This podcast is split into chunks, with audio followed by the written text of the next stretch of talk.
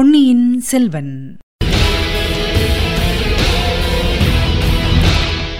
வணக்கம். நீங்கள் கேட்டுக்கொண்டிருப்பது தமிழ் ஆஸ் எஃப்எம். தமிழ் ஆஸ் எஃப்எம்மில் இனி நீங்கள் கேட்கலாம் பொன்னியின் செல்வன். வழங்குபவர் உங்கள் அன்பின் முனைவர் ரத்னமாலா ப்ரூஸ்.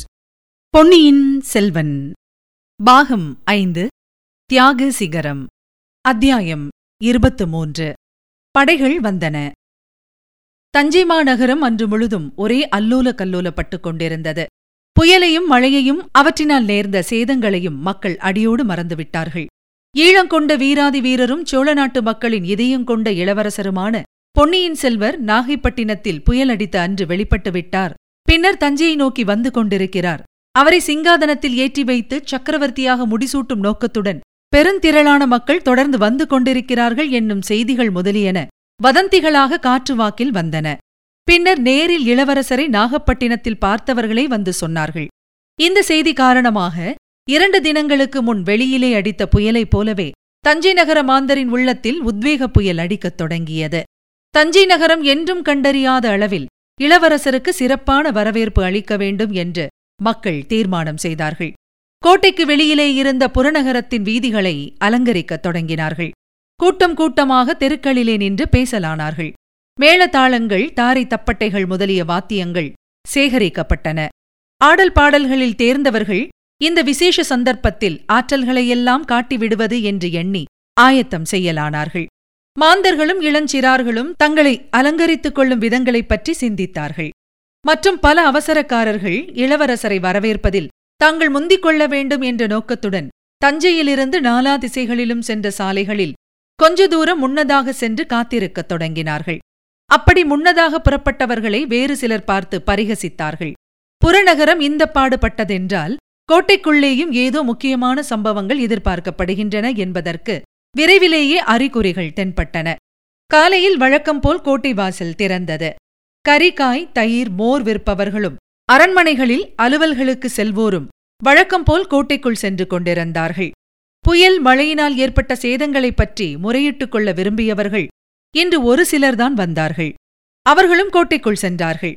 வழக்கம்போல வேளக்கார படையும் கோட்டைக்குள் பிரவேசித்தது. பின்னர் கோட்டை வாசற் கதவுகள் எல்லாம் சடசடவென்று சாத்தப்பட்டன.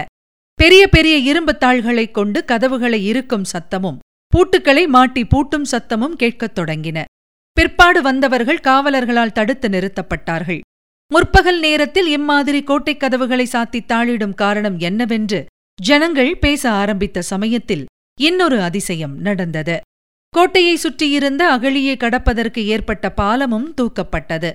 அதற்கு பிறகு யாரும் கோட்டை வாசலை நெருங்குவதற்கே முடியாமல் போய்விட்டது.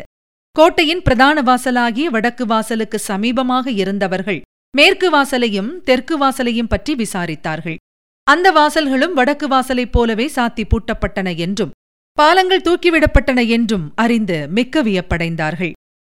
இது என்ன, யுத்தம் ஒன்றும் நடக்கவில்லையே, பகைவர்களின் சைனியங்கள் படையெடுத்து வருவதாக தெரியவில்லையே, அப்படி படையெடுத்து வருவதற்கு ஆற்றல் வாய்ந்த பகைவர்கள் வடக்கே, தெற்கே, மேற்கே, கிழக்கே எங்கும் சமீப பிரதேசத்தில் இல்லையே, அப்படி ஒருவேளை வடக்கே இரட்டை மண்டலத்திலிருந்து பகைவர்கள் திடீர் பாய்ச்சலில் வந்து விடுவதாக இருந்தாலும் கொள்ளிடத்தையும் காவேரியையும் மற்றுமுள்ள நதிகளையும் தாண்டி இப்போது எப்படி வர முடியும்?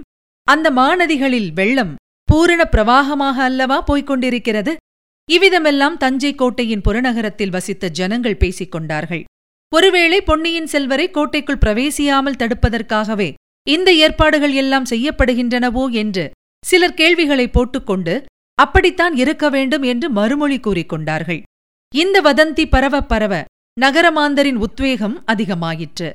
விஜயாலய சோழரின் வம்சத்தில் வழிவழியாக வந்த இளவரசரை கோட்டைக்குள்ளே வராமல் தடுப்பதற்கு இந்த பழுவேட்டரையர்கள் யார்? அப்படி பழுவேட்டரையர்கள் உண்மையில் முயல்வதாயிருந்தால் கோட்டை மதில்களையே இடித்து தகர்த்துவிட வேண்டியதுதான் என்ற தோரணையில் பேசுவோரும் இருந்தனர்.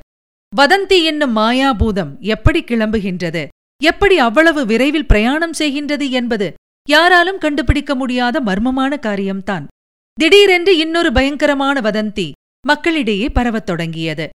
வெகு காலமாக எதிர்பார்க்கப்பட்டு வந்த சுந்தரச்சோழ சக்கரவர்த்தியின் மரணம் நேர்ந்துவிட்டது என்பதுதான் அவ்வதந்தி. சக்கரவர்த்தி காலமாகிவிட்டாராமே, அது உண்மையா என்று முதலில் கேட்டார்கள். அன்று அதிகாலையில் வால் நட்சத்திரம் 1 நிமிடம் ஜோதிமயமாக ஒளி வீசிவிட்டு பூமியை நோக்கி விழுந்து மறைந்ததை பார்த்தவர்கள் சிலர் அதையே அத்தாட்சியாகக் கொண்டு சுந்தரச்சோழர் காலமானதை ஊர்ஜிதம் செய்தார்கள். இது உண்மையாயின் மேலே என்ன நடக்கப் போகிறது என்பது பற்றி கவலையுடன் விவாதிக்கப்பட்டதும் இயல்பே அல்லவா? ராஜ்ய உரிமை சம்பந்தமாக தகராறுகள் ஏற்படுமா? சிற்றரசர்கள் இரு கட்சியாக பிரிந்து நின்று சண்டையிடுவார்களா? இத்தகைய உள்நாட்டு சச்சரவுகள் காரணமாக சோழ சாம்ராஜ்யமே சின்னா பின்னமாகிவிடுமா? 100 ஆண்டுகளாக தழைத்து ஓங்கி வளர்ந்து வந்த சாம்ராஜ்யத்தில் மீண்டும் பகைவர்களின் படைகள் உட்புகுமா? இவ்விதமெல்லாம் ஜனங்கள் பேசிக் கொண்டிருக்கும் போதே, அதோ படை வருகிறது என்று கூக்குரல் ஒன்று எழுந்தது. பலரும் அங்குமிங்கும் ஓடிச் சென்று பார்த்தார்கள். உயர்ந்த கட்டடங்களின் மீதும் உயரமான மரங்களின் மீதும் ஏறி பார்த்தார்கள். அவ்வாறு பார்த்தவர்கள் கண்ட காட்சி ஒரேயடியாக வியப்பையும் திகைப்பையும் அளிப்பதாக இருந்தது. தஞ்சையிலிருந்து மேற்கேயும் தென்மேற்கு திசையிலேயும் புறப்பட்டு சென்ற 3 பெரிய சாலைகள் அக்காலத்தில் இருந்தன. ஒன்று கொடும்பாளூர் வழியாக ராமேஸ்வரம் போகும் சாலை, மற்றொன்று மதுரை வழியாக தென்பாண்டிய நாட்டுக்கு சென்ற சாலை, இன்னொன்று உறையூர் வழியாக கரூருக்கும் சேரநாட்டுக்கும் சென்ற நீண்ட அகன்ற சாலை. அன்று பிற்பகலில் மேற்கூறிய 3 சாலைகள் வழியாகவும் படைகள் அணிவகுத்து வந்து கொண்டிருந்தன. அவற்றின் முன்னால் வந்த அணிகள் கண்ணுக்கு தெரிந்தனவே தவிர பின்னால் அந்த அணிவரிசைகள் எங்கே முடிகின்றன என்பதே தெரியவில்லை. அவ்வாறு அப்படை வீரர்களின் அணிகள் பின்னால் பின்னால் தொடர்ந்து வந்து கொண்டே இருந்தன. நல்ல வேளையாக அப்படைகளின் முன்னணியில் பெரிய புலிக்கொடிகள் பறந்து கொண்டிருந்தபடியால் பகைவர்களின் படைகள் என்று சந்தேகிக்க இடம் ஏற்படவில்லை. சோழ சாம்ராஜ்யத்து சைன்யங்கள்தான் அவை. ஆனால் எதற்காக வருகின்றன? எங்கிருந்து வருகின்றன? இன்னும் சற்று அருகில் அப்படைகள் நெருங்கி வந்தபோது புலி உருவம் தாங்கிய கொடிகளில் சிறிய அளவில் பதித்திருந்த லட்சணிகளும் கண்ணில் பட்டன. அவற்றிலிருந்து கொடும்பாளூர் தலைமைக்கு உட்பட்ட பராந்தகச்சோழ பெரும்படையும் தென்பாண்டிய நாட்டிலிருந்த தெரிந்த கைக்கோளர் பெரும்படையும் ஈழத்துப் போரில் ஈடுபட்டிருந்த அரிஞ்சயச்சோழ பெரும்படையும் சேர்ந்து வந்து கொண்டிருந்தன என்பது தெரிய வந்தது. இன்னும் சிறிது நேரத்திற்கெல்லாம் தென் திசை சேனாதிபதியான பூதி விக்ரமகேசரியே மேற்கூறிய படைகளுடன் வந்து கொண்டிருக்கிறார் என்பது தஞ்சை நகர மாந்தர்களுக்கு தெரிந்து போய்விட்டது. இதிலிருந்து சைன்யங்கள் எதற்காக வருகின்றன என்பதை ஊகித்து உணர்வதும் எளிதாயிற்று. கொடும்பாளூர் பெரிய வேளாரான பூதி விக்ரமகேசரி ஈழத்துப்பட்ட சிறிய வேளாரின் திருமகளாகிய வானத்தியை பொன்னியின் செல்வருக்கு மனம் புரிந்து கொடுத்து அவரையே சோழ நாட்டு சிம்மாதனத்தில் ஏற்றி வைக்க விரும்புகிறார் என்பது சோழ நாட்டில் எல்லாருக்கும் தெரிந்திருந்த செய்தியே ஆகும். கிழக்கேயிருந்து இளவரசர் அருள்மொழிவர்மர் பொதுஜனங்களின் ஆரவாரத்துடன் அழைத்து வரப்படுவதும், மேற்கேயிருந்து சேனாதிபதி பூதி விக்ரமகேசரி மாபெரும் சைன்யத்துடன் அதே சமயத்தில் தஞ்சையை நோக்கி வருவதும் ஒன்றுக்கொன்று பொருத்தமாயிருந்தன. பழுவேட்டரையர்களும் அவர்களுடன் தோழமை பூண்ட சிற்றரசர்களும் மதுராந்தகருக்கு பட்டம் சூட்ட பிரயத்தனம் செய்கிறார்கள் என்பதை ஏற்கனவே மக்கள் அறிந்திருந்தார்கள். ஆதலின் அவர்களுடைய அன்புக்கு உகந்த அருள்மொழி செல்வரை சிங்காதனம் ஏற்றுவதற்காகவே கொடும்பாளூர் பூதி விக்ரமகேசரி தமக்கு உட்பட்ட மாபெரும் தென் திசைப்படைகளுடன் வருகிறார் என்று தஞ்சை நகர மக்கள் ஊகித்துக் கொண்டார்கள். இதனால் அவர்களுடைய உற்சாகம் மேலும் கரைபுரண்டு ஓடத் தொடங்கியது. சமுத்திரம் போல் பொங்கி வந்த படை வீரர்கள் அனைவரையும் வரவேற்று உபசரிக்கவும் விருந்தளிக்கவும் அவர்கள் சித்தமானார்கள். தஞ்சை நகரில் அக்காலத்தில் பல பெரிய வர்த்தக குழுவினர் நடத்திய சத்திரங்கள் இருந்தன. கொடும்பாளூர் மணிக்கிராமத்தார், திருப்புரம்பியம் வலஞ்சியர், உறையூர் தர்ம வணிகர், நானாதேச திசை 1500 ஆகிய வர்த்தக குழுவினர் நடத்திய சத்திரங்களில் அன்று பிற்பகலிலிருந்தே ஆயிரக்கணக்கானவர்களுக்கு உணவளிக்க ஏற்பாடுகள் நடந்து கொண்டிருந்தன. இதை அறிந்ததும் நகரமாந்தர்களின் உல்லாசம் அதிகமாகிவிட்டது. அங்குமிங்கும் தெரிவதும் கூடிக்கூடி பேசுவதுமாக இருந்தார்கள். அவர்களில் 100க்கு 100 பேரும் அருள்மொழிவர்மரின் கட்சியை சேர்ந்தவர்களாயிருந்தபடியால் வரப்போகும் சம்பவங்களைப் பற்றி பேசுவதில் ஒளிவு மறைவு ஒன்றும் அவசியமாக கருதவில்லை. படை வீரர்கள் தஞ்சையை அணுகி வந்து ஆங்காங்கே கூடாரம் அடித்து முகாம் போடத் தொடங்கியதும் நகரமாந்தர்கள் அந்த முகாம்களுக்கே சென்று வீரர்களுடன் சல்லாபம் செய்யத் தொடங்கிவிட்டார்கள். சூரியன் மறைந்து நன்றாக இருட்டுவதற்குள்ளே தஞ்சை நகரின் 3 பக்கங்களையும் சேனா வீரர்கள் சூழ்ந்து கொண்டு விட்டார்கள். 4வது பக்கத்தில் வடவாறு தஞ்சை கோட்டையை ஒட்டி சென்றபடியாலும் வடவாற்றில் பெருவெள்ளம் போய்க் கொண்டிருந்தபடியாலும் அந்த பக்கம் வீரர்கள் போவதற்கு வசதியாக இல்லை. அதற்கு அவசியமும் இல்லை என்று கருதி விட்டு விட்டார்கள். தஞ்சை கோட்டையின் பிரதான வடக்கு வாசலை முன்னம் நாம் பார்த்திருக்கிறோம் அல்லவா? முதன்முதலாக நந்தினி தேவியை தொடர்ந்து வந்தியத்தேவன் கோட்டைக்குள் பிரவேசித்த வாசல் அதுவன்றோ? அதன் கோட்டை வாசல் கண்ணுக்கு தெரியும்படியான இடத்தில் சேனாதிபதி பூதி விக்ரமகேசரியின் ஜாகை அமைக்கப்பட்டது.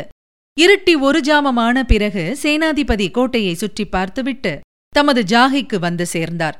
அவருக்கு முன்னாலேயே அங்கே ஏறக்குறைய 100 பேர் வந்து சேர்ந்திருந்தார்கள். அவர்களில் வேளிர் படைத் தலைவர்களும் கைக்கோளர் படைத் தலைவர்களும் பாண்டிய மண்டலத்தின் தலைவர்களும் கொங்கு நாட்டுத் தலைவர்களும் இருந்தார்கள். ஈழநாட்டுப் போரில் வெற்றி கண்ட சோழர் படைத் தலைவர்களும் பலர் இருந்தார்கள். இவர்களைத் தவிர பற்பல வர்த்தக மகாசபைகளின் தலைவர்கள் இருந்தார்கள். முக்கியமாக நானாதேச திசை 1500வர் என்று உலகமெல்லாம் புகழ்பெற்ற வர்த்தக மண்டலத்தின் தலைவர்கள் வந்திருந்தார்கள். இவர்கள் அயல் நாடுகளுடன் கப்பல் வாணிகம் செய்யும் பெரும் தனவந்தர்கள். வர்த்தகப் பொருட்களை ஏற்றிச் செல்லும் கப்பல்களை காவல் புரிவதற்காகவே தாங்களே யுத்தக் கப்பல்களை அனுப்பக்கூடிய வசதி வாய்ந்தவர்கள்.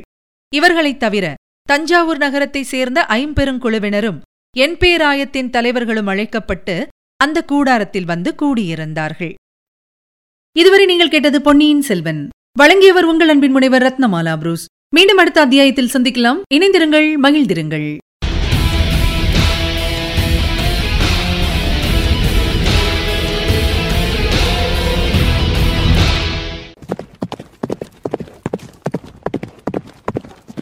பொன்னியின் செல்வன்.